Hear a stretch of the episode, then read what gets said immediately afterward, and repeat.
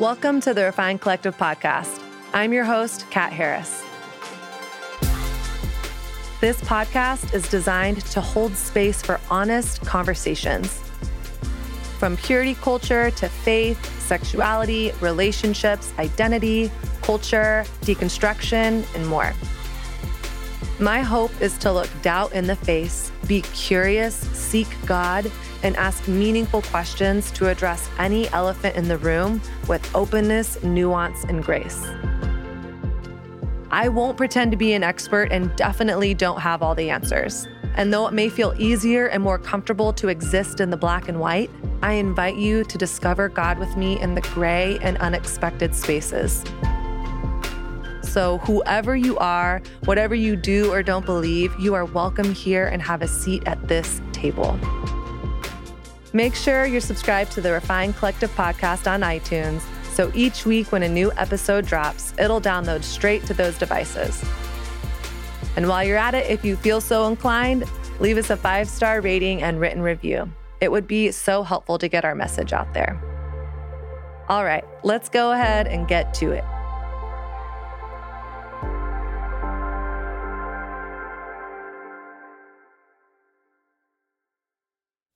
If you've been keeping up with my Instagram stories recently, you know that I have been determined to become a better cook.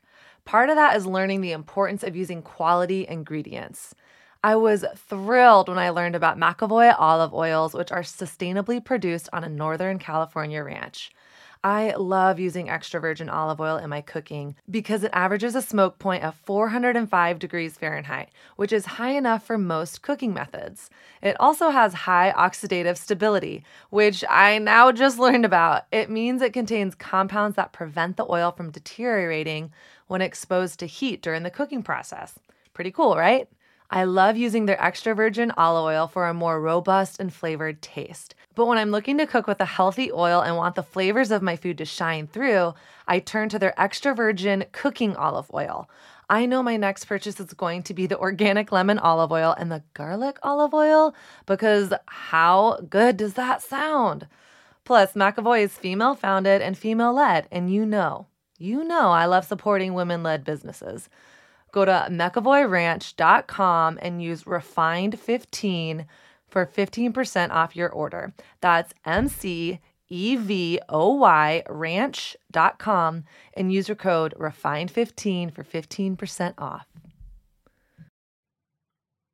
Welcome to the Refined Collective podcast. I'm your host, Kat Harris, and thank you so much for being here today.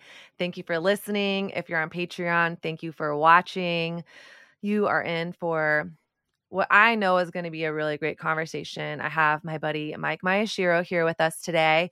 He was on the podcast a few years ago. We'll link it in the show notes below, which it honestly seems like a different lifetime ago. He and I are different people than we were a few years ago. But a little bit about who he is before we get into what we'll be talking about. Mike is the founder of Numa, an organization that supports people in deconstruction, spirituality, and faith. Mike is gay, an advocate for the LGBTQ plus community, and a queer theology enthusiast. He is a life coach, speaker, and thought leader.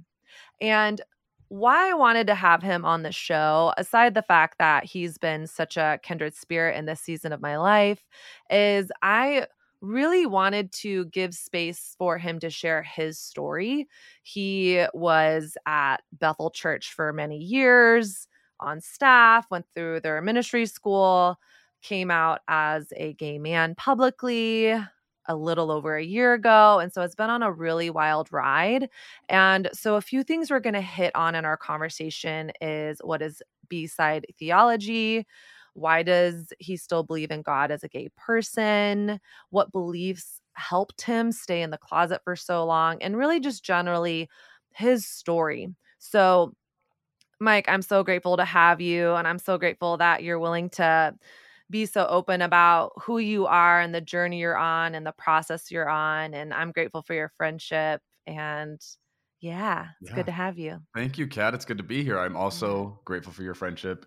Agreed, a kindred, kindred spirit, especially in this last couple of years of our lives. Yes. You're right. The, the podcast episode you referenced when I was first on here, we were different people I Yeah. definitely was somebody else back then. I'm kind of embarrassed. I'm like, please don't share that episode. Just kidding, you totally can. But man, yeah, there's just like the level of change that's happened in such, such a Mhm. short period of time is like is wild. And I'm honored to be here. Thank you for having me. Yeah.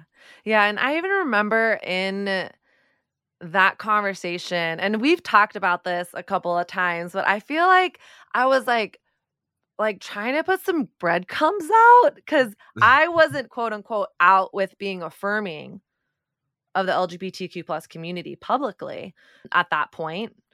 And you obviously were still in the closet at that point, but it was like I knew, like I knew that we were probably way more progressive than both of us were letting on. And i mm-hmm. but i like couldn't figure out how to start a conversation about that. So I feel like I'd like drop these like hankies and hints to be like, I wonder if he's will he pick up on it? Like, do you Yeah. remember that? Yes, for sure. Several like yeah, that's happened a few times for sure. And I've I've been like, okay, I see you, Kat. Okay, you know, just feeling it out. Yeah, Yeah. totally. I think that you've been a lot more like invitational, and I've just kind of been slower to the uptake, mostly because I'm just not, you know, I'm still like not sure of how much to share and all that, you know, because I just experience a lot of people kind of recoiling from a lot Totally. of stuff. So I'm trying to like pace myself, but yeah. Absolutely. Mm. Yeah. So I would love just to open up the conversation as much as you want to share about your story. Yeah. What what was it like being you growing up as a gay man, a, a gay child, a gay boy in the church and yeah, someone Yeah. whose faith is super important to you, who Yeah. was also in a very conservative, non-affirming church for a lot of years. Yeah. I'd love to life. hear Yeah. about that story and how you got to where you are today. Totally. Thanks for asking. Uh, so I got saved when I was four, um, Baptist church. First time I went to Sunday school, was told about hell, heaven, salvation, forgiveness, sin, all the things. It was a lot. And I actually, at this point, on a pretty conservative like statement, I would say what I was introduced to at that Sunday school would I would consider child abuse. I think it's um, unethical to be talking to children about those things at that age without their parents around. With you know, like there wasn't anyway uh, it was terrifying. The whole idea of hell and eternity and trying to conceive of existing unendlessly, endlessly um, tormented, you know, like was like a terrifying prospect. And the only way to not do that is to invite Jesus into your heart. So I'm like, okay, so we're going to invite this little ghost to come live inside of us was kind of me conceiving of what it meant to accept Jesus. But I did that. I chose it because I mean, obviously my environment was pretty coercive and insistent that this is what should be done. But anyway, did that. Grew up in private school. Uh, went to church every Sunday morning, Sunday night, Wednesday night, like regularly for years, um, faithfully, and became a really good Christian kid. And I was 10 years old in the bathroom by myself when I first, for the when the, for the first time, consciously realized, oh, the thing we call gay in our culture, the thing that you know, those people that are going to hell, that are abominations, that God destroyed Sodom and Gomorrah for, like I'm one of those people. I'm gay. Oh shoot. And it was terrifying to think about, right? I didn't want to admit that. I didn't want to face that, like the consequences of what it meant to be a gay person in my world. Um, so I just shoved that deep down somewhere and I just accepted the burden of living a double life and holding a secret forever. And wondered like would I end up marrying a woman and be unhappy and just kind of like fake it and that's the best I can do. Like I didn't ever consider an alternative, like maybe I'll be single. I didn't really have an answer, so I just ignored it. My best solution for that was just to shove it away and avoid it. Um, and then when I was in middle school and early high school, my best friend at the time, uh, he and I fooled around sexually for like two and a half years and never talked about it. Didn't tell anybody. It was just like this thing, you know, behind closed doors. And I had so much shame and like self hatred and like fear and you know just like really heavy negative stuff and eventually i ended up having to just like not have him in my life. I kind of cut him out and found different friends and just busied myself with other things. Um, we didn't have like a falling out. It wasn't like an ugly you know fight or anything. It was just like conveniently we s- s- drifted apart.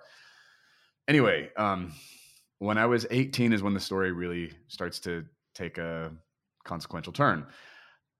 Again, I was raised Baptist. Um, in high school, I was going to a non-denominational church, but pretty conservative evangelical, right? And like pretty unemotional too, I would say. It was a pretty intellectual and academically driven space. We valued, you know, right doctrine, right theology, right thinking.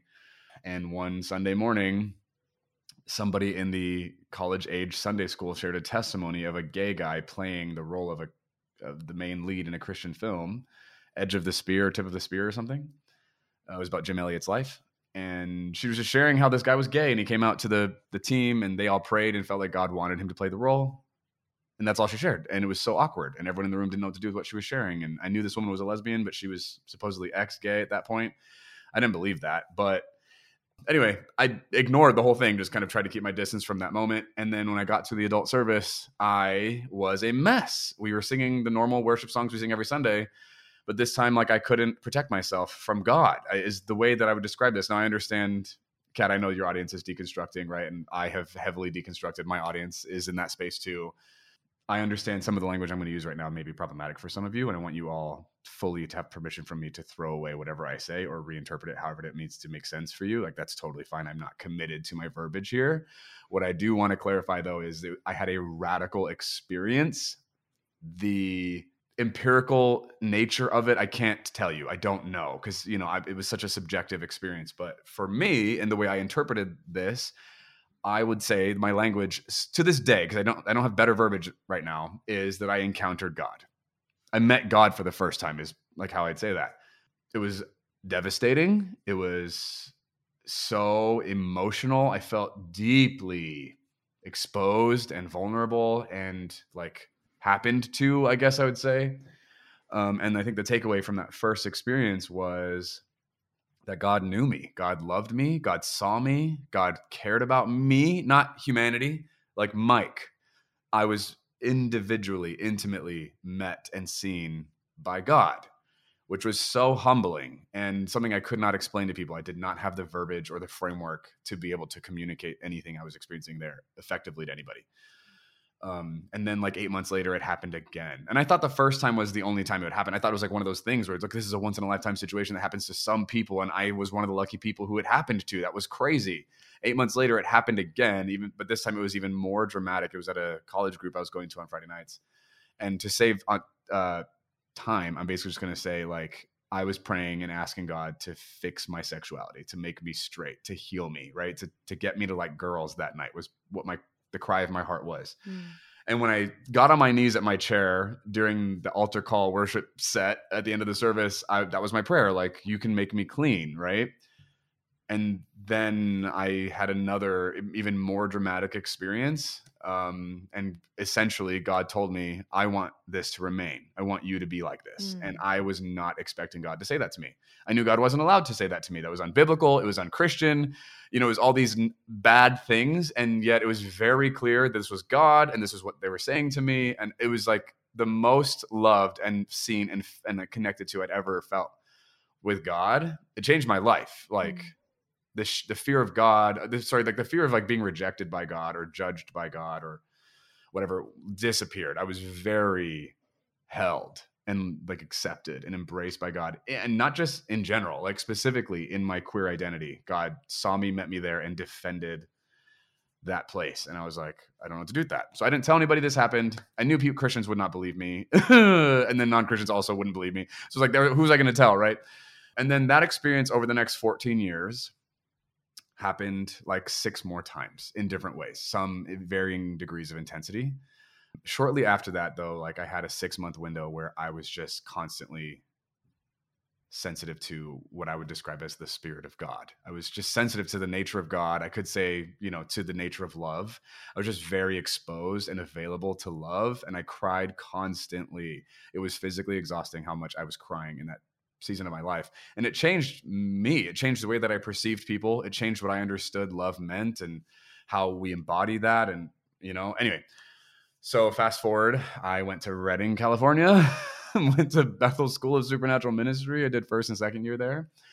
Um, little side note, I got kicked out of second year on the last day of school because I was gay. And that's a really dramatic statement, but it's 100% factual. And then a couple months later, I came back to the leadership who kicked me out and was like, what happened here? And they apologized and cleaned it up because as far as my performance was concerned, I was asexual. I was celibate. I, I was like, there was not a sexual or romantic thing happening in my life. So think, can you unpack then what happened? Yeah, sure. Like, okay. I mean, I feel like that at least I know the details because I know more of your story, but it feels like a pretty big detail, and I don't want to like sure. gloss over it because it's Yeah. also like a a pretty big. What's I don't I don't know if like accusation is the right word, but it's you know it's a big thing for you you it's you moved across country, you paid to be a part of right. It's it's Yeah. a paid program. Did you com- did you like not complete your exams? Did you like not turn in your homework or like also it also sounds like you were pretty closeted like you said you've had these two really in- amazing life-changing encounters with the spirit of god spirit of love but it sounds like you kept a lot of that to yourself so tell me more about yeah the breakdown there what happened So I had a close friend in school. She was like seven years older than me, I think, who I kind of saw as a mentor, uh, but we were friends. I think in hindsight, she actually like had feelings for me and wanted more there. And you know, a couple months into our friendship, I came out to her basically, but not like, "Hey, I'm gay." It was like, "Hey, here's what happened in, in my past. Here's something I've struggled with before." You know. So anyway, I had I asked if she would like sozo me, like do inner healing ministry on me, and she did, and nothing happened.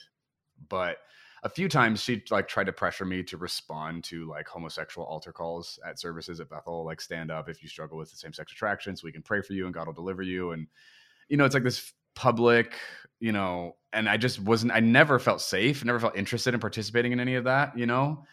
Um, and she like judged me for it and got really mad at me like explicitly a few times for like being a coward or for like partnering with sin in my life or whatever. And I'm like, yeah, that's not, you know. So we wrestled through that, and I had trouble advocating for myself back then. You know, like I was Mhm. still so. I mean, I was young, but also like my self image and my fear of authority were so in such a poor place.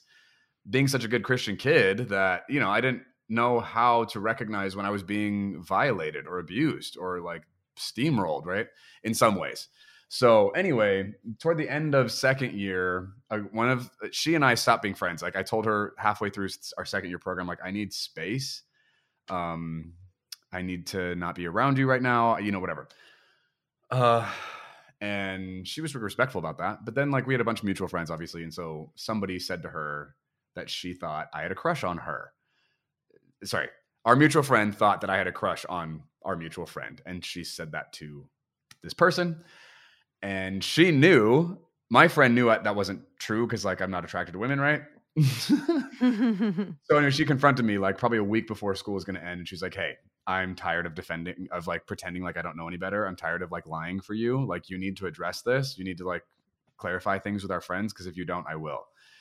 And I was like, "Wow, I don't think this is any of your business. I don't think that's your place. Thanks for telling me. Like, obviously, I'm expecting you're going to do whatever you think is right, but I don't think that's any of your business. And I think this is that's on me, and I get to work out when that's going to happen or what that's going to look like." And Mm. she left and i had like these tears just like come out of my face after she left i went and laid down and just tears and i i didn't know what i was feeling like it was like my you know like the narrative over my life was being taken from me and the result of it was going to be like i'm being lit on fire or hanged publicly or whatever it was like i was to die on some level socially so it was like this weird breaking point by myself and it was weird because it was like devastating but also like liberating at the same time. So I was confused at this like dual experience. A week later, sorry, a couple days later, my pastor pulled me into his office. I tried to meet with him three times that year to talk to him about this stuff, but he never responded to my emails or texts. So I just kind of assumed he was too busy and just like decided, okay, I'll just try and get that figured out somewhere else. So like a few days before school's over, he pulls me into his office and was like, "Hey, I just want to check in. You've seen feels like you've been in a hidden season. How's the year going?" I was like, "Oh, it's going fine." You know, he's like, "So are you dating anybody?" And I was like, no. Uh, he's like, why not? I was like, um, I just I don't really feel like I'm in a place to be dating anyone right now. Actually, that's something I wanted to talk to you about, you know, at some point in this year. So if you have time, and if you have some time, I'd love to sit down and actually like have a conversation with you about that part of my life. He was like, yeah, okay, whatever. We moved on. And then literally the last day of school, um, I'm in line to go get knighted by Bill Johnson and Kris Vallotton, right? Like that's part of the like a ceremony that happens but before graduation. I get a text from my pastor. He's like, "Hey, are you here today? I need to talk to you right now." I was like, "Yeah, I'm about to get knighted." He's like, "Find me afterward." I was like, "Okay." This is so weird to be all of a sudden this guy's super communicative. I've been trying to connect with him all year, and just you know he's been aloof and distant. So I'm like, oh, this is probably not good. I get knighted. My friends and I are like going through the fire tunnel. And then he grabs me at the end of the fire tunnel and takes me upstairs to essentially the principal's office, the guy who's in charge of second year, sits me down in the office. It's just two of us. And he's like, so I've been hearing disturbing reports about you, Mike. And I was like, what? And I'm at that point, I'm like, okay, did I not, did I not turn in a homework assignment? Did, like, did I forget a book report? Like, what is he talking about? I was like, what do you mean? He's like, I think you know what I'm talking about like I remember this conversation, you know, vividly. And I was like, "Oh god, what?" And he like has this weird grave look like I don't know this person and he doesn't know me and we're having a very different experience all of a sudden. So I'm like, "Oh, this is like what is this?" And I'm like racking my brain like, "Okay, what happened? What did I do?" And then thankfully, randomly, my friend, the girl I've been talking about, you know, like comes to my mind and that conversation we had a week prior, I was like, "Oh my god." She outed me. She told somebody mm-hmm. something, right? That's probably what this is. I was like, "Does this have to do with so and so?" He was like, Yeah. And I was like, Oh my God, okay. So then I basically, out of terror and fear, just like started confessing what happened when I was in middle school with this dude, which was like 10 years ago, right? I'm like, Yeah, I fooled around with my best friend, you know, like it was whatever. Um, and his response to me sharing that was like, Well, Mike, you can see how it feels like you've been lying to me all year. And I was like, what? And I'm now like trying to figure out like how do I disagree with that accusation without coming across as an orphan, as mm. rebellious, as offended, right? These are like stigma things in Bethel's environment that if you exhibit these traits, you are invalidated. You, your voice, your opinion doesn't matter. You're offended. You're coming at this from an orphan spirit. You're a victim, right? Like, so I'm like, how do I respond to this without exhibiting any of those traits? And I'm like, wow, I'm sorry if it comes across that way. That definitely was not my intention. Um, he's like, I'm gonna have to talk to leadership about this. Can you hang around for a little bit? I was like, okay. I hung around 40 minutes. He texts me back. I come back to the office, and the guy who's in charge of second year is in the room too. And I'd never met this person before, but I knew who he was obviously because of him being on stage and stuff. So like, oh my god, what is happening? This is crazy. And I'm like, this is humiliating. This is the first time I'm meeting this person in this context. So I sit down, and my pastor tries to like explain. He's kind of fumbling. Like I'm not sure what he's saying. He's like, ah, you know, like you know, we're trying to like figure out what to do here, whatever. And then the other guy, the head of all of second year, steps in because I think he can tell this guy's having trouble. He's like, hey, Mike here's the deal. We have two requirements that we're expecting from our students in second year. One is obviously the academic side which you pass with flying colors. The other side is the character side of this. We train our students to represent themselves and seek after the needs that they have and like go find the answers and support that they need. Obviously you haven't done that here. So because of how you've behaved this year we don't feel like we can graduate you. And i was like oh, I'm not graduating because the ceremony was in like five hours, and I was like, oh my, god, this is a okay. Let's catch up, Mike. Like you're clearly like not on the same page. Um, so it was shocking. I think I blacked out a little bit. I said things, but I like kind of was dis disembodied at that point. Just like anyway, um, I was like, wow, okay. Uh, I respect your decision. What can I do? How do I don't want to just like disappear? He's like, they're like, yeah, we love you. We care about you. We want to walk you through this process. We want to see you whole um, you know, here's some things we want to see you you see happen. Um, so I got some mandatory sozos, which is like you know Bethel's form of inner healing um, with a specific sozo person. I had to join the men's sexual purity group. Um, I found a, counsel, a Christian counselor, a couple different ones actually from the environment who were going to help me through the. Anyway, it was this whole journey I got to go on, and then a couple. Those are the requirements. Yeah, in order for me to like reapproach possibly being involved involved with Bethel in any like contributing capacity again. Um, with the um, goal that you would have heterosexual attraction, that was the goal, or what's the goal here? Good question. And I should have asked that. mm. I think the goal was that I would stop acting on my same sex attraction. Um, the problem is nobody asked me what I was doing at that point in my life. Nobody asked me what I was experiencing or what was going on. I did all the confessing and then I got a sentence. There was not mm. a dialogue, right? Um, so I think the goal was we got to get you to stop having sex with guys. I think that was the goal. Mm-hmm. The awkward irony of this was I was having sex with no one. There was no sex happening in my life. Um, like I wasn't even looking at porn or like masturbating. Like that wasn't happening, which I know isn't normal, but like I had so Anyway, like I'm kind of looking back at that time, like, dude, what did you do? Like, how could you do that to your? Anyway, um, a couple how months could later, you do that to yourself, or how yeah. could? What, no, how could I do that to myself? Yeah, how could mm. you get to a point in your life where you are so detached from your own humanity that you like literally don't even have it's not like I didn't have a sex drive, but it was so on lockdown that it was like an exception or a hiccup or like a, a involuntary burp or something, you know, like Yeah. When it's that's something that's so beautiful and natural and like something that sh- so I just look at the contrast of values and I'm like, damn, Yeah. that was sad. Well, I mean, also to validate the experience of, I mean, I hear that part of your story and I'm like, well, of course. Like, and obviously, I, you know, I am attracted to men. And so I, I, I don't know your situation at all. I do know what it's like to be in church culture and to have sexual desire demonized Mm. until you get married, right? Until Yeah. that magical day when a man and woman gets married and then you turn on the sexual desire. Yeah. I grew up masturbating. My mom really normalized it in our house. It was like, go if you want to go play with yourself, just do it in your room. wow. you know? Amazing. Yeah, but then I became a Christian at 16 and it was I I was horrified. I was horrified because I then learned about sexual purity, safe sex until marriage, which the safe sex until marriage wasn't news to me. My parents taught that principle even though I didn't grow up in a Christian home, but what I learned was that self-pleasure is 100% a sin and it's it was even more mortifying for me because it was always talked about from the male perspective at church. Mm. And so it was like, well, guys, we know this is a struggle for you, and this is always wrong all the time, period, the end. And I thought I must be doubly Wow. sinful if Wow. I am touching myself. So I didn't masturbate or touch myself for almost 12 years.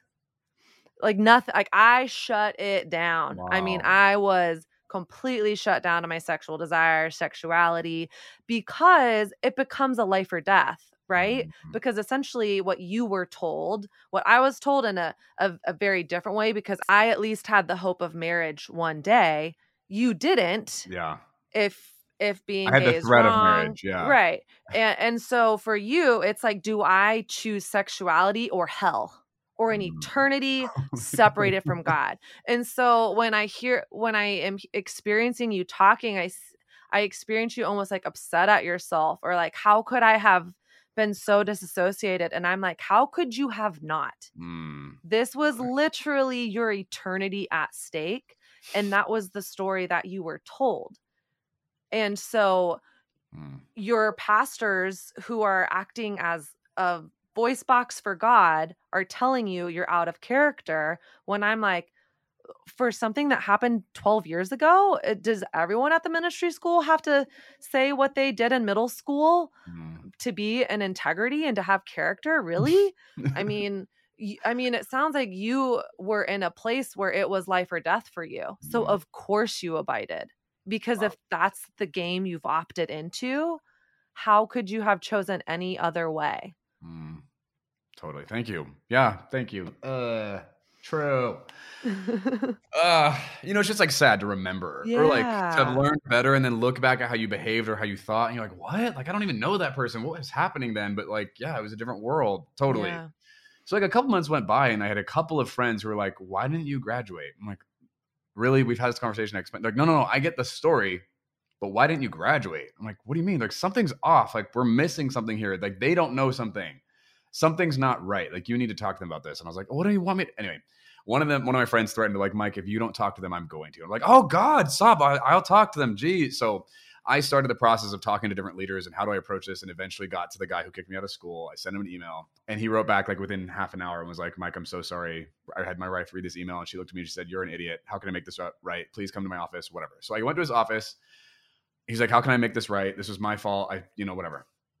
Um, I was like, "Well, I'd like my diploma." He's like, "Great. What else?" I was like, "I mean, I, what, I was going to intern, and then I gave up my internship because I got kicked out of school. So, like, is there a way for me to intern again?"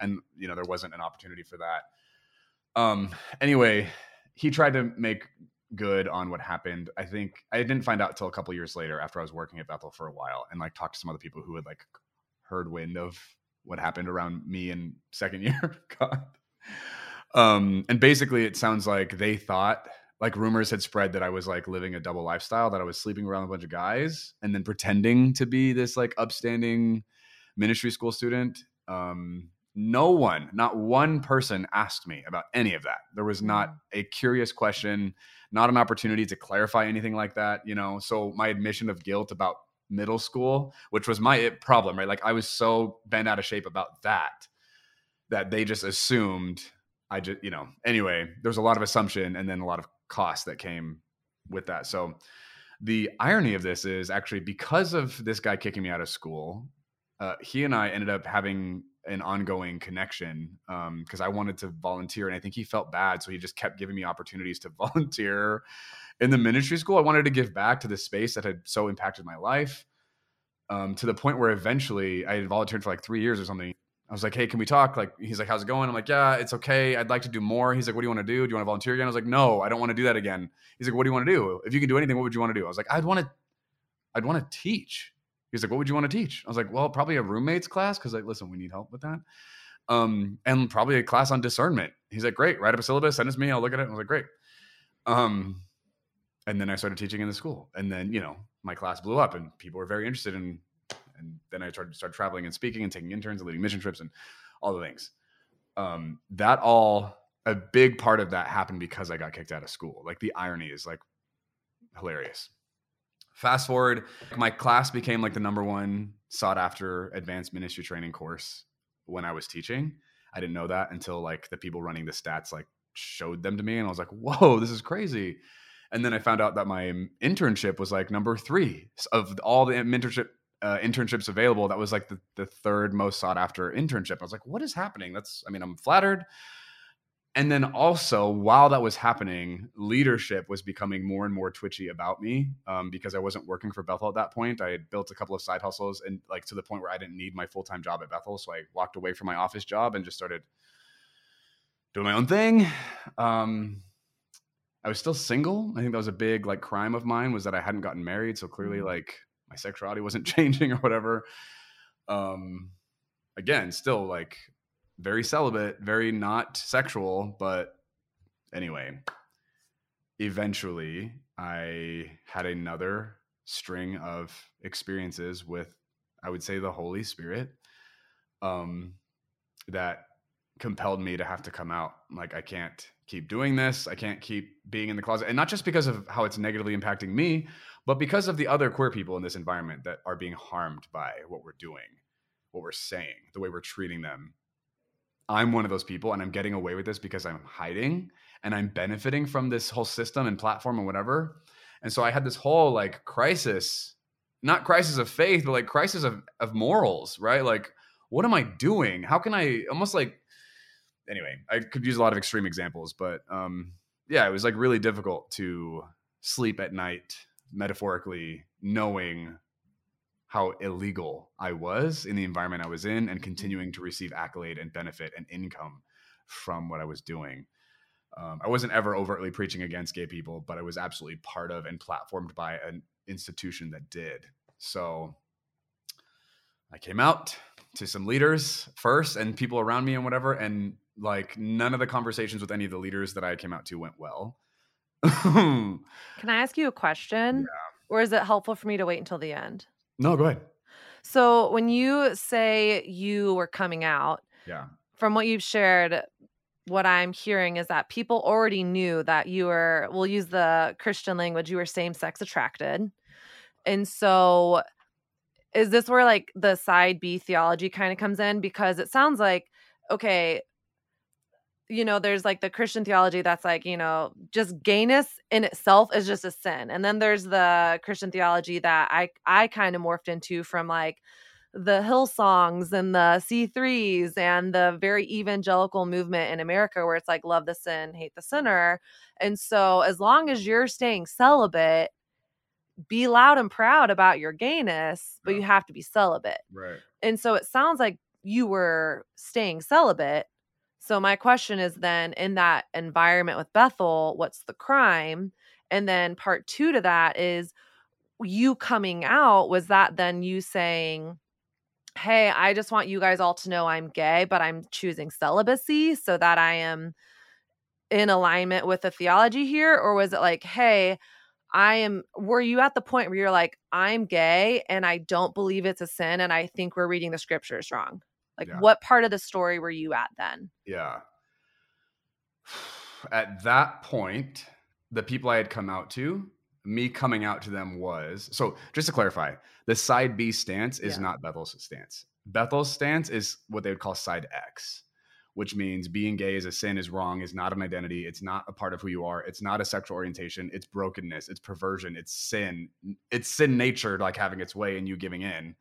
So at Bethel, to be acknowledging same sex attraction and still be in good standing is to acknowledge I have this problem that I am actively the the tense that's put on it at least when I was still there was I am actively doing things to improve to fix to address to look after to get my needs met to correct this problem that I have I'm in To then become heterosexual. to become straight yeah ultimately Okay. You know you're healing and you have like come through it when you finally start cultivating an attraction to the opposite sex and you start moving toward them in relationship and you start like building intimacy with a woman Okay. in my case right and yeah.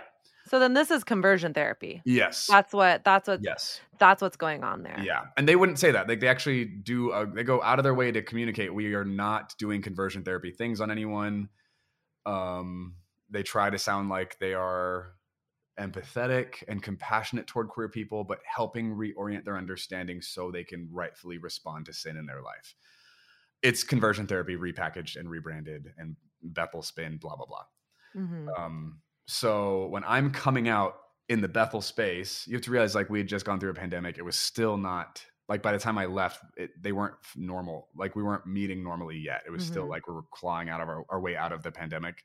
So there was no normal by the time I came out for me to like experience Bethel as a normal culture. I had moved away by the time, you know, normalcy would have returned. But um, who I was coming out to was basically, hey, I'm not just acknowledging that I'm attracted to men. I'm acknowledging that God is affirming me here, and not just me, God is affirming queer people here, and that we have read this wrong, that we have misunderstood the scriptures that are being taken out of context to demonize and like marginalize gay people. Like we've missed it. I don't know how to explain all of that yet. I'm actively researching. I'm convinced at this point, but I don't know how to explain it in a way that's constructive. But I'm on a conviction level, like saying, there's nothing wrong with my sexual orientation. I'm embracing this side of myself.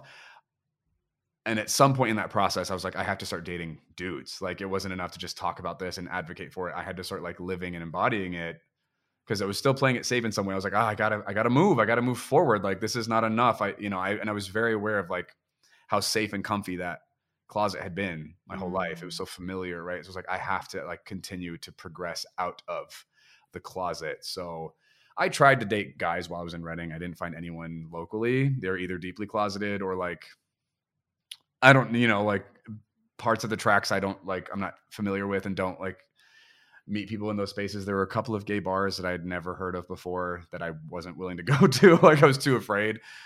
Anyway, um, did I answer your question? Yeah, yeah. So yeah, so what I hear is that you coming out with saying, "Hey, I'm I'm a gay man. I'm attracted to men. It's not going away. I don't think it's a sin." And and also I ha- I don't have the research enough, but I have this conviction. And is that that's based off those string of experiences, those like Holy Spirit encounters? No, had? so what I didn't say was I also the moment I started like the moment I recognized what I was experiencing, the way I was behaving as a gay person closeted at Bethel was unacceptable. I immediately ordered Matthew Vines' God and the Gay Christian book, and then I Mhm. ordered Torn by Justin Lee. I ordered um, Bible Gender Sexuality by Dr. James Brownson. And so those books came in the mail. I started reading them as soon as they came in. Just consumed them and then started doing more research on other authors, other books, other voices, other podcast episodes, other episodes, other interviews, just consuming content. Um, and just flooded my perspective and awareness with voices who were advocating for queer people, specifically within Christianity. And I was Mhm. shocked at how many people there were, how well their work was presented, how substantiated it was, how almost awkward and obvious at this point it was that, like, we were at the very least, evangelicalism was overstepping and biased, and there was an agenda. Um, but leaning toward, oh no, no, it's not just that we're making really weird mistakes here. We're actually like going, we're doubling down on harm we're causing to people and trying to convince ourselves and other people that this is right. um, it was like a, a, spectrum of like becoming more and more aware of that dynamic. But I just started reading a ton, Kat Mm-hmm. And so while that was happening, that's when I started recognizing like, oh, it's not just a feeling, it's not just my conviction. Like I'm not the only one. There are people from other schools of thought within Christianity who are recognizing, you know, um, and they brought a lot of really good questions I'd never even thought of before, like some other intellectual aspects of this, and logic, and reason, and critical thought, and statistics, and science are bringing all these other things to the table. I was like, that's a really good question that I literally don't even have an answer to. And it just started becoming obvious, like at Bethel, at least, if not all. I mean, in every church I'd ever been part of, every leadership team I'd ever been part of, like we never gave this an honest consideration. Mm-hmm. We never genuinely did the work. We never actually looked into this. We only ever did whatever effort it took for us to convince ourselves that we were right that gay mm. people were gross and they deserve to go to hell. Like we just did enough to substantiate within the Bible, this is correct. And we accepted that and moved on. We denied human experiences. We, you know, anyway, um, yeah. Real talk, I have bad BO, like real bad. Left to my own devices, I smell like I am wearing week old gym clothes, and I really wish I was exaggerating. So, finding a good deodorant has been a passion of mine for a long time. I've tried so many non toxic deodorants over the years, but none of them worked. But then I discovered Primally Pure. A friend of mine swore by them and even gave me one of her bottles for free and said, Trust me. And she was right. I have now used Primally Pure's deodorant religiously for the past five years, and I don't have to worry about how I smell anymore. My personal favorite of theirs is the charcoal deodorant.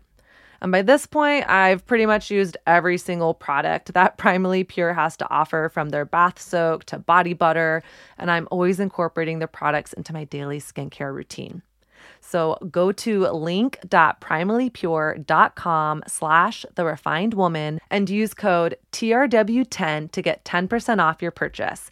That's link primallypure.com slash the refined woman and get 10% off your purchase with the code TRW10 or simply use the link in the show notes or episode description. And so what were some of the as you're doing your research, what were some of the things you said, you know, these questions that I hadn't thought about? What were some of those moments where you're like, "Oh my gosh," because for me what I was always taught is it's crystal clear yeah. Scripture is right. crystal clear. Sodom right. and the story of Sodom and Gomorrah, crystal clear. Romans 1. You know, I feel like even I was talking with one of my past my female pastor friends recently, and she's affirming, and she's like, you know, the one passage that's still really hard to get around is Romans 1. Um, and so what were some of those moments and questions for you as you're doing your research where you're like, I never thought of that before. I've never heard that question or yeah Totally, man. There are so many. I won't know. I won't be able to name a lot of them. I'll yeah. name some of them right now because they're just not on the forefront of my mind. But um, one of them was Matthew Vines in God and the Gay Christian talks about um, some discerning principles that Jesus gave us, right, and how to recognize good or bad fruit. Uh, a good tree produces good fruit, bad tree, bad fruit. Mm. And he listed symptoms that queer Christians exhibited from being raised in a religious environment, being told their sexuality was sinful, was an abomination, was broken and the symptoms were self-harm you know suicide idea, suicidal ideation rejection depression uh, you know cognitive dissonance disassociating from their own experiences like there's so much negative that came and i was like to me, when I'm reading that, I'm like, yeah, he's not exaggerating. He's not blowing anything out of proportion. This is literally the experience. I went through all of this. That's true. Mm-hmm. And that's all bad fruit. But to be given permission to acknowledge those experiences as bad fruit, not the result of sin in my life, you know, like that the belief was actually the root or the source of where these symptoms were coming from.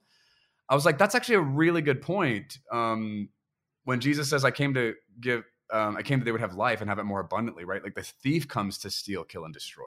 He's like, when we look at the results of gay people in the church, like when they're taught this stuff, the stuff that shows up in their life based on these teachings looks more like what the thief came to do than what mm-hmm. Jesus came to do. Mm-hmm. Right. And I'm like, that's that's a really good point, just on a logical level, right? Like that's mm-hmm. fair. Like he's not bending over backwards, he's not twisting scripture. He's actually taking scripture and applying it to this scenario with a different emphasis than I'd ever been told before. But there's justice here, there's compassion here um, the whole like recognizing and valuing human experience is so belittled in evangelicalism, right? And specifically in like systematic theology, experience is such a questionable variable that we don't really rely upon or like treat as valid in a lot of ways.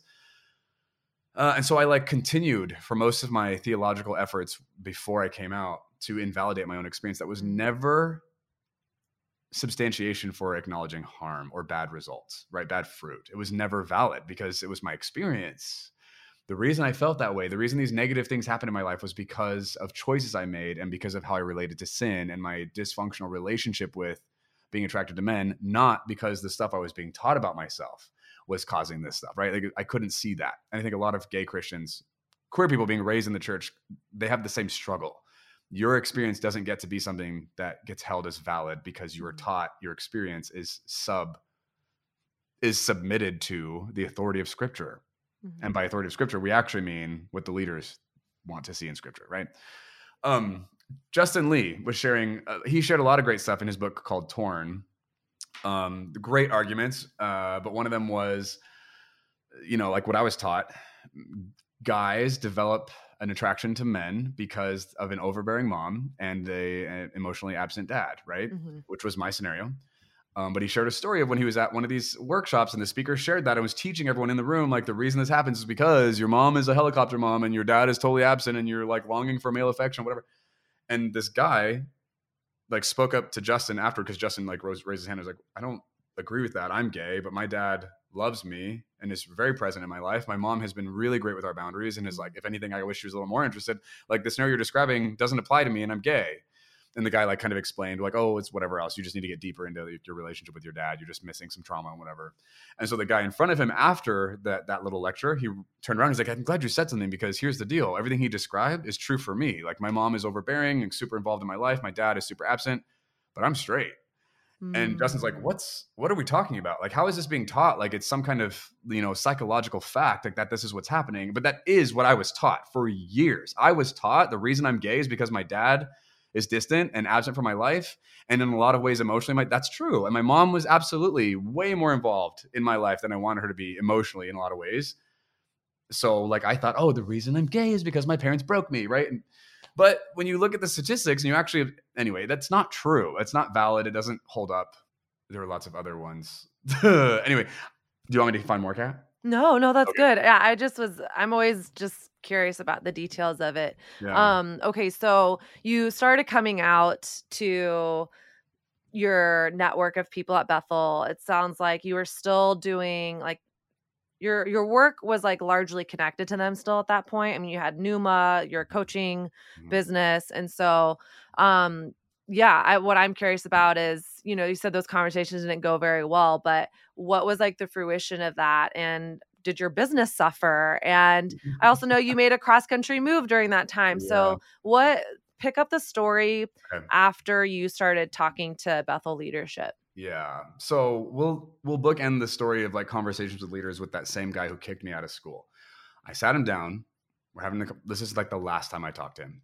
I was like, hey, here's the deal. They're going on this journey, blah blah blah. Um, I can't keep pretending like God isn't saying this to me anymore. Like I literally am responding to this because of how I was trained here at Bethel. The irony of all this, right? But like God, I'm convinced God is affirming me as a gay person that, that God wants me to be this way.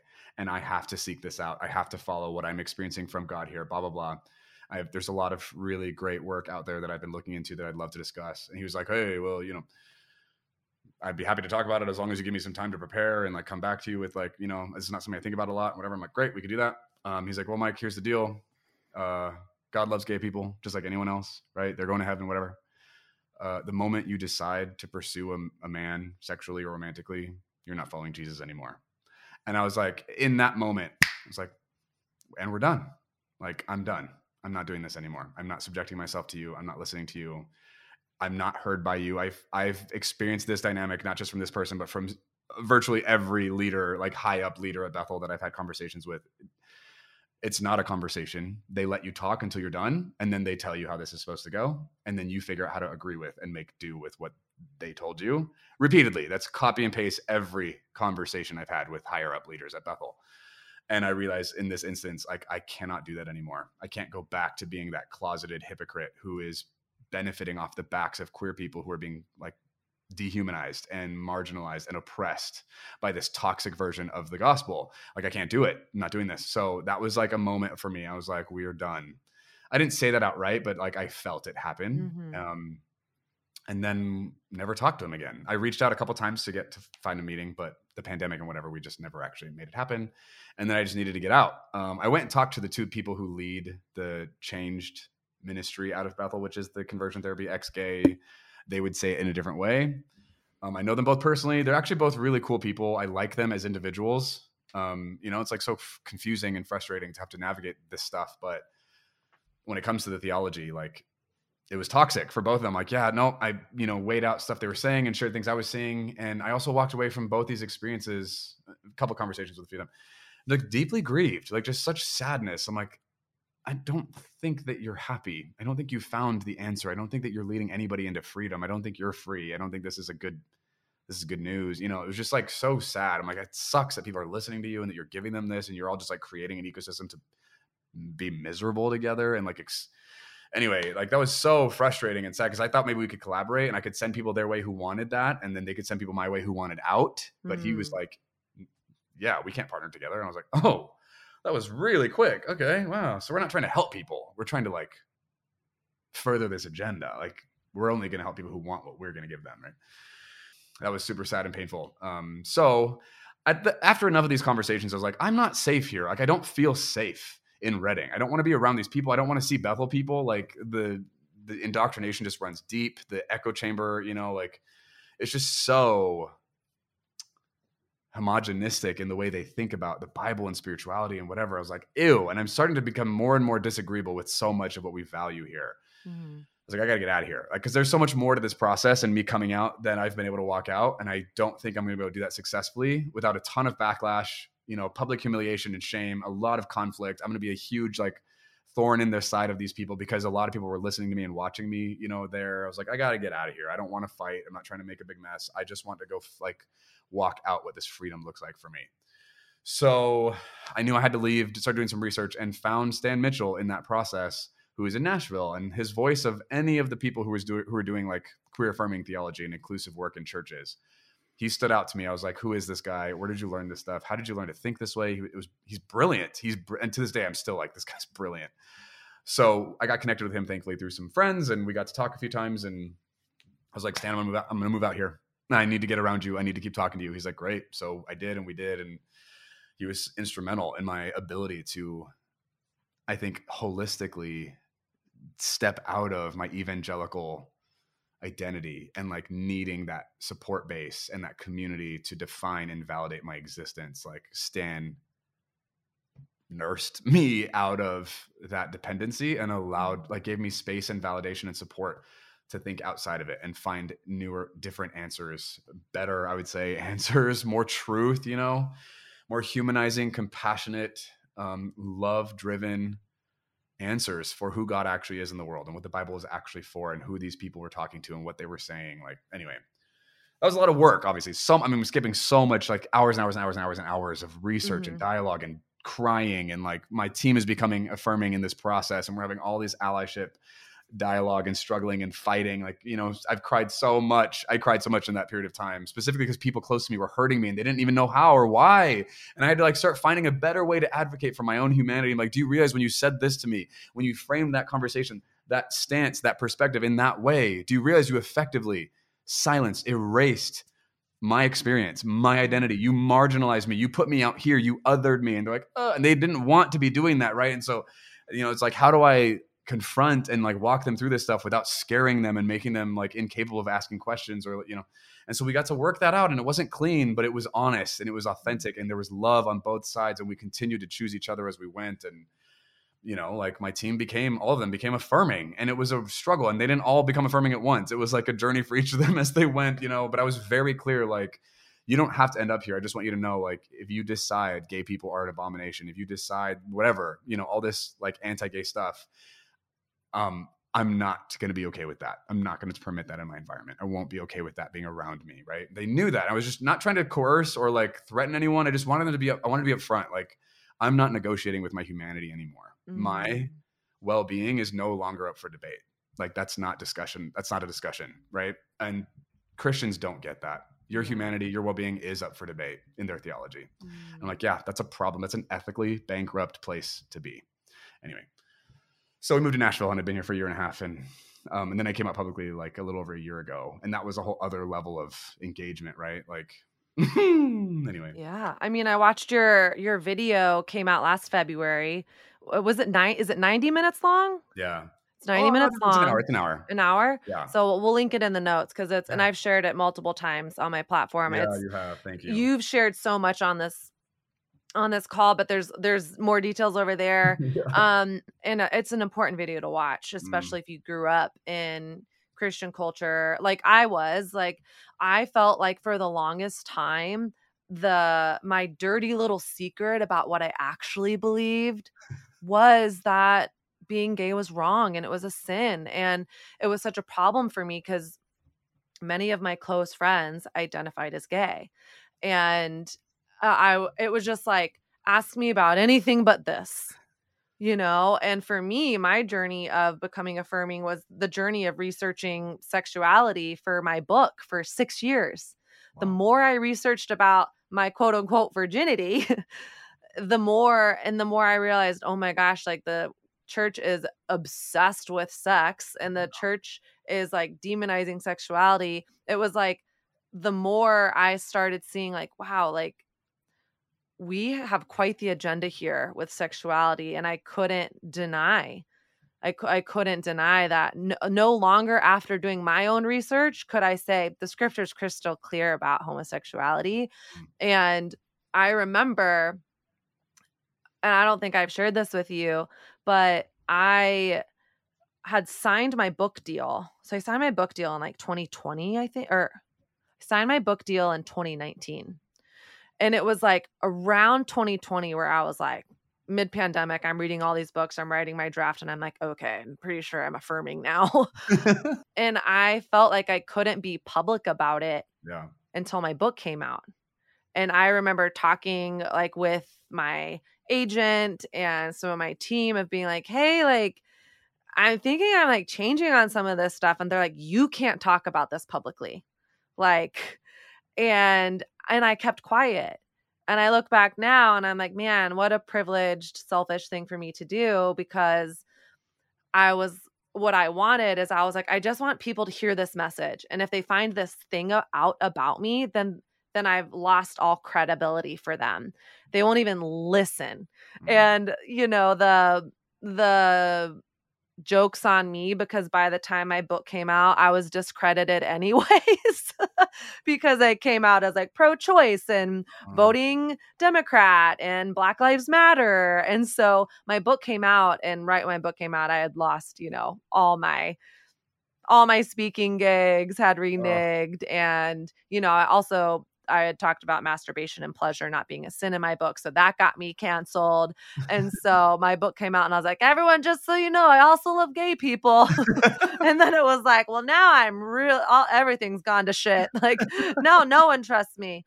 Um, but I, I Mm. say that like heartily, but I also like say that with grief of like, I regret keeping that inside to protect my own financial gain, Mm. essentially. Mm. Um, that grieves me. Mm. And I want to like do and be better Mhm. um now Same. and in the future, you Yeah. know. Totally. Um, and you know, I hear people say, you know, we do the best we can with what we have, and then which I don't always think is true. We don't always do our best.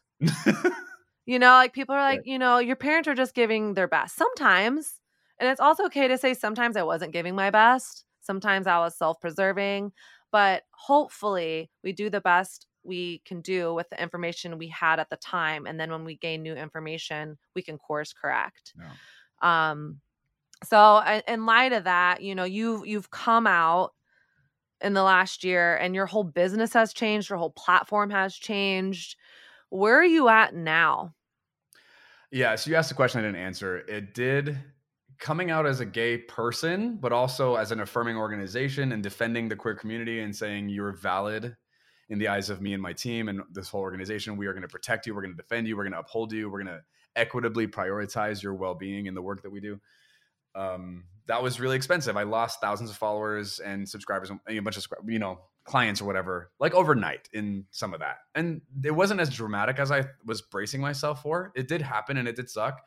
Within 24 hours of that video, all of my speaking gigs for the rest of the year were canceled. They called me, texted me, whatever, just we were done. I was like, God, I knew that was going to happen, but it was painful to have to like have those conversations, listen to the compromising, you know, justification these pastors were giving me. Just so sincere in mm-hmm. meeting and they loved me and you're not coming mm-hmm.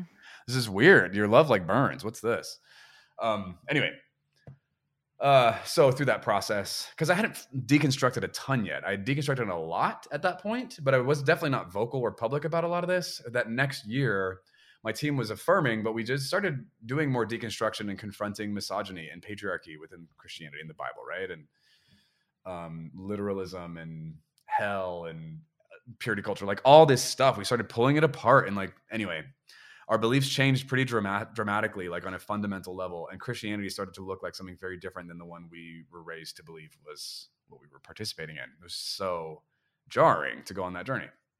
So over that year, as I kept becoming more vocal and like expressive about the things I don't believe in anymore, things I can't support, things I actually think are toxic and harmful and dehumanizing about orthodoxy. I'm like, this isn't okay. This is not true. This is not whatever. Um, yeah, like the clientele just kept dropping off, and the following just kept mm.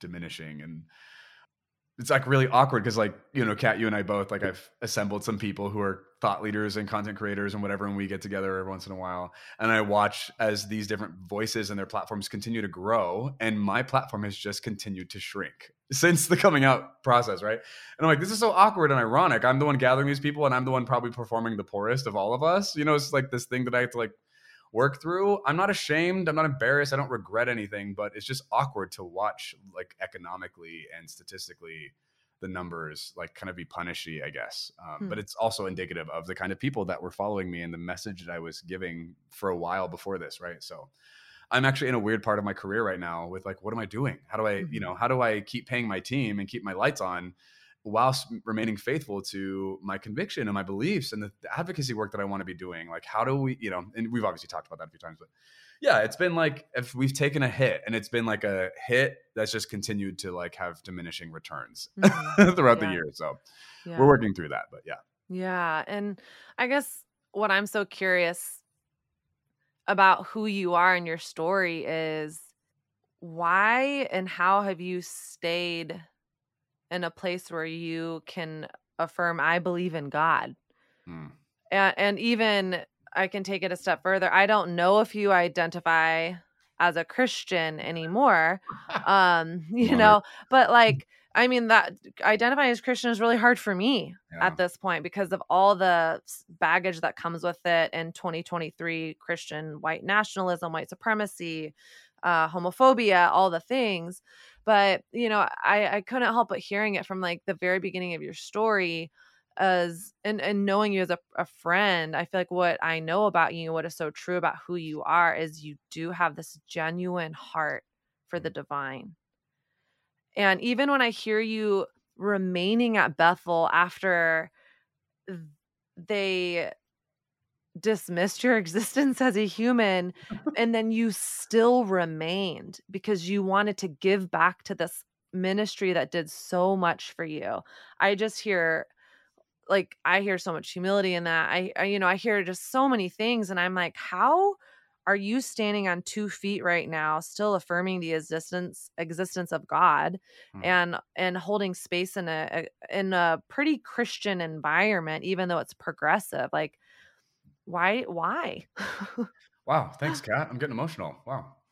Ugh. um thank you for your kind words. I appreciate that. Mm-hmm. i i think because like from a pretty young age like 18 i became aware I wasn't trying to realize this, but I became pretty aware God and the church are not the same thing. God and theology are not the same thing. God and my pastor, God and Christianity, they're not the same. And they don't have authority over God. They don't have like the corner market or whatever. I knew that from a pretty fundamental level at a young age because of the experiences that I had had with God. And especially the second time I encountered God, it was so overtly anti orthodoxy. I was like, oh, whoa, we really are missing it on, on some stuff. But I didn't trust myself to do the work of like proving that. I just accepted it. Like they don't have authority over God. These people don't get to define who God is. They a lot of these people don't know what they're talking about, and that's okay. Like there's so much good going on here. I'm going to still participate. So I think that separation was there from a pretty from the onset of these experiences. But I think a big part of why I'm still a firm believer in not just the existence of God, but the nature of God and God toward me and then God toward us. Like without policing my language and trying to cater to anyone in particular, I'm just going to express, you know, freely here. God was the first person to advocate for my sexuality. Mm. God was the first person to call me out of the closet, the first person to affirm me for who I was, the way I was. God is the reason I came out. You know what I mean? Like it was it was God. It wasn't any one person. It wasn't any person around me. It was God within me that continued to represent. And don't get me wrong, there were definitely people along the way who contributed, who like played their parts, whether they meant to or not. But underneath all of this, there was this deep, firm, present voice that affirmed me as a gay man, continued to affectionately like validate who I was. Mm. And like is the voice that made me uncomfortable denying my own humanity and was like, you like this. No, it's mm. you like this. You like this. Don't you dare hide that, change that, fight that. You like this. It was like that repeatedly. Mm. Lots of tears, lots of pain because I, you know, so much of my own internalized homo heterosexism mm. was fighting the affirmation that was coming from Mr. Divine, Mrs. Divine, you know, God within me. Um, so here's the crazy thing like throughout all of my deconstruction and the academics and intellectualism that i embrace and like celebrate critical thought i think there's a lot of bigotry in christianity a lot of superstition in religion you know which was helpful at some point and that now i think is inappropriate but the beauty and the nature of god I don't know how to like deny. I don't have enough intellectual prowess mm-hmm. and information or research or proof to erase or invalidate the effectual love and presence that I've experienced from God and then the literal freedom that it has produced in my life not just as a gay person although obviously that's a huge like loud one but also even my capacity to love people and like witness their humanity and the level of compassion and empathy I'm able to experience like that was there but God I in my experience, like God unlocked some stuff in me and allowed me to connect to and embrace some of that in ways that I hadn't been able to. Um, so, in a lot of ways, it's the the personal subjective experiences I've had with this person, I acknowledge God as a person, that like I can't let that go. And not because I have to hold on. I don't feel beholden to the idea of God. I don't need to ever say the name, the word God again in my life. And that doesn't change my relationship with God. And I don't need people to acknowledge God the way I do or know God that way. I don't need them to. Um, but man, I sure hope they could. They could mm-hmm. experience God like this because the God I know is not oppressive, is not abusive, is not coercive, is not tyrannical, is not a dictator. The God I know is the most profoundly humble, kind, innocent advocate I've ever known. The beauty, the most beautiful ally I've ever experienced. The God I know loves us, mm. prioritizes and cares for those of us who have been beaten down and dismissed and invalidated. Like, and I think everyone wants to know that, wants to know love like that, you know? So if it's God or if they experience God through other whatever, I don't care. It's, it's fine. I'm like, that's real in my life. So um, I, I have to honor it and then mm-hmm. hopefully like demonstrate that honor in how I continue to represent this stuff. Like, you know? Yeah. Yeah, thanks for sharing all that. Thanks for asking. yeah. And in that, would you self-identify as a Christian at this point? That's a good que- question. It depends. I think yes, depending on the scenario, and then other times easily not. Yeah. Um, and the reason I'm willing, I'm like want to hold on to it. It's funny. I've like had this conversation with a few different, totally, you know, thought leaders. Like, God, I don't, you know what? I just don't want to be a Christian anymore. I don't want to keep. Mm-hmm. And I'm mm-hmm. like, I get it. I also there was like months there were like I was like, I don't, I don't think I can call myself a Christian. I so am opposed to this stuff. Mm-hmm here's the thing like the bigoted white christian nationalists you know anti-gay racist whatever version of evangelicalism is not christianity it is a cult sect of christianity it is a weird you know pocket. It's not the whole. It's not the definition. It's not the policing, gatekeeping. It's not the authoritative version. So in that sense, if we all understand that, I have no problem identifying as a Christian. I think mm-hmm. the the work of Jesus and the nature of what we acknowledge as Christ in the Bible is valid and beautiful and worth engaging with. I don't think anyone should be compelled to embrace those things, but I think the people who experience and like value what's coming there for them should walk that out with humility and like authenticity and then there should be good fruit that comes out of that if it's real so in that sense i'm like man i'm happy to identify as a christian. Mm-hmm. because those people those bullies those b- spoiled brats don't get to define what christianity is. It's not theirs. Um, the other reason i feel compelled to like maintain the title and also the space like within that conversation is because there's so many other victims like me who without voices like ours uh, you know what are they going to do? How are they going to find their way out of such a an echo chamber indoctrinating culture you know like mm. i care about those kids i i'm thankful for the voices that somehow broke into my world and like contributed when i was ready for them to my transformation like i want to fight for those kids those poor victims who deserve better than how they're being raised and treated and mm. their autonomy is not being respected and they are being coerced and violated um, mm. and indoctrinated to accept and believe things that are harmful to them, especially the queer kids, you know? So I think those are two big reasons for me. I'm like, yeah, you don't get to take this away from me. That's not yours. You don't mm. have the authority mm-hmm. over that. And then also like, yeah, I'm, I care about the people you're going to continue to harm. Like they deserve uh, advocacy and liberation from your oppressive, harmful beliefs. So mm. uh, in that way, I think in good conscience, I'm like, no, I can still identify as a Christian and like feel really good about that you know and in other ways i'm like yeah i can throw the whole thing away i don't care about that yeah. like whatever you know yeah. so it depends yeah i'm just sitting with like receiving what you shared and just you know thinking about you know the my own struggles with christianity and identifying and as you're sharing what came up for me was this podcast i listened to years ago on the liturgists with rachel held evans and they did this whole series of like why are you still a christian? and she basically said she said something along the lines, you know, in the last few years, I've researched a lot. I've I've found beautiful truth in Buddhism and uh, mindset and all these different beliefs, and there's like beautiful truth in in all of those things. But my mother tongue will always be Christianity. It's my it's the first language I learned. Mm. And so when I stub my toe or get hurt or I'm in grief, like my knee jerk reaction, the best language I know for that is the Jesus language. Mm. And that really resonated with me. And then what also resonated about what she said is it's no one's business to tell me who I am or who I am not. Mm. Or to test my orthodoxy or to test my relationship with Jesus, if I believe I'm a follower of Jesus, like if the Jesus story still feels compelling to me, if it's still my mother tongue, then like I get to be okay with that period the end mm. without having to have a stack of evidence to prove my membership to the country club. Mm.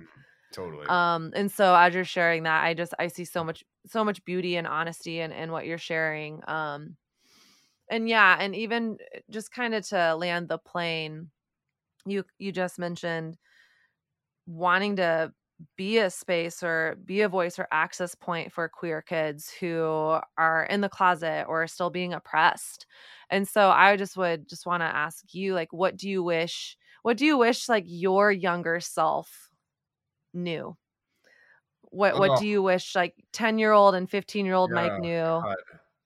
Yeah, firstly, I would say, I mean, he's he's gonna learn this eventually if the time if things go the way they go. But like, hey, God loves you as a gay kid. God loves that mm. you're gay. Mm. God loves you as a gay kid. You just need to know that, mm. you know. Mm.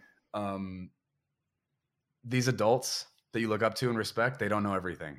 They act like they do. They want you to think they do. They're insecure about some of this, but they don't know everything. There's a lot of stuff they actually don't know. They're not allowed to know. They don't get to be certain about.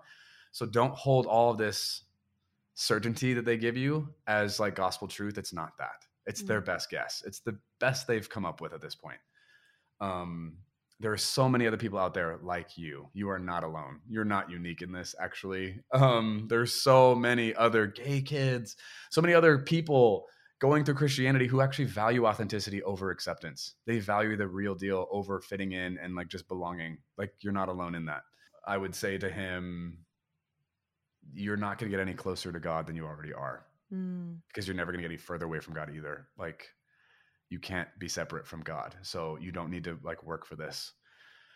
Uh yeah, and then like anything else I'd say for me was going to like be like tangents off of those things, you know, Mhm. but I think the isolation, the like authoritative certainty that the big people in my life had and like the internalized homophobia I was indoctrinated to have were deeply harmful and like restrictive for my well-being and if mike simply knew better than that whoo, man yeah my life would have gone so different in like beautiful ways i'm not regretful but man i had had to work through a lot of stuff because of what those beliefs like did to me you know Yeah.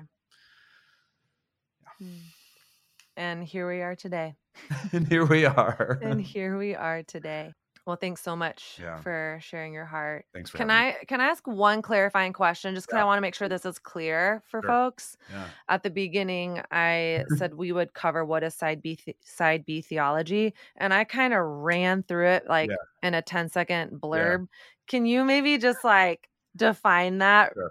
for folks? Because Totally. you said side X, side B. yeah Um, Yeah. yeah i mean you and you did a good job side b is basically like hey we acknowledge that your sexual orientation you were you're gay. For whatever reason you didn't choose this. It's natural for you. We acknowledge that right? You don't have to change this to be accepted or be part of the body of christ. Side b though right where it is like hey that's true. However any kind of action or like pursuit in that's influenced by homosexuality is a sin still. You don't get to Mhm. pursue anybody romantically or sexually you know if they're the same sex as you.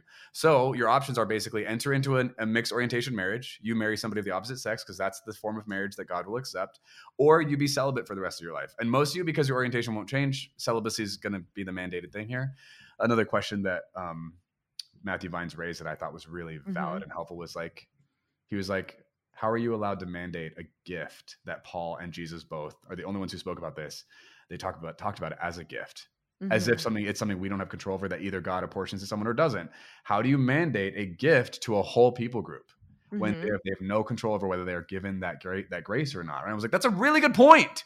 Why has that not come up? Right. Anyway, so side B theology is mandating celibacy or a mixed orientation marriage for people. And by the way, celibacy super harmful for people who don't want to choose that. Right. Uh, mixed orientation marriage, you're creating more than just one victim in that scenario. You're gonna like that Mm. spouse that marries somebody, and then the kids, like you're creating all kinds of other pain and Yeah. dysfunction from putting a queer person into that s- position um, that's side B, and I I don't know if it's clear, but I Yeah. wholeheartedly renounce and like despise that whole idea. It's a different closet for queer people. Yeah. It's gross. I- I Yeah. hate it. Um, Yeah. Yes. Okay. Thanks for thanks for sharing that. And then what can be so I think confusing for so many people is a lot of churches kind of gatekeep where they really stand. Mhm. And there's a phrase that I've been seeing more and more that basically is saying side B. And it's this phrase, you might have to correct me if you remember it, but it's we hold the historical Christian ethic on marriage. Or it's, it's something along do you know what I'm talking ethic, A traditional sex- a- sexual a- ethic. we we uh, we uh, we affirm the historical the historical christian sexual ethic in the bible Yeah. or something where it's like so what are you actually saying? And i, I feel like the, it's the historical sexual ethic thing is how uh, people like a preston sprinkles is describing sexual ethic. A lot of like reformed churches it's like that side b theology. It's like you can come you're welcome home welcome to the family but and you can be gay and you can be in a same-sex relationship but if you want to do anything at this church anything in this community if you want to volunteer any sort of leadership it has to be celibacy a commitment to celibacy for life Mm. and i i just wish churches were this is a whole other tangent um that whatever i'm just gonna say it i just i'm like if you believe being gay is a sin out with it Yeah. none of the bait and switch it's Mhm. not fair Right. Like, it's not fair. Just be honest with what you believe. Bethel, if you believe that like being the, the existence of same-sex attraction is demonic and a sin in existence, you need to lead with that. Mm. It's not fair. It is really not fair. It, make, it, it just makes me so upset, which I know it makes I can only imagine it makes you very upset as well. Um so I think I think it was important for us to kind of define like what is side B Mm. and what is um like what does it mean to have a historical Christian sexual ethic and that's what they're saying when they say that. Yeah. Um because I have a lot of people in my community who are like, "Well, I don't know what church to go to." And a lot of friends who go to non-affirming churches and this was me for a long time. Even when I was affirming, I stayed at my non-affirming church because it wasn't harming me Right. and the prayer ministry was amazing and God was doing amazing things and revival was happening Yeah.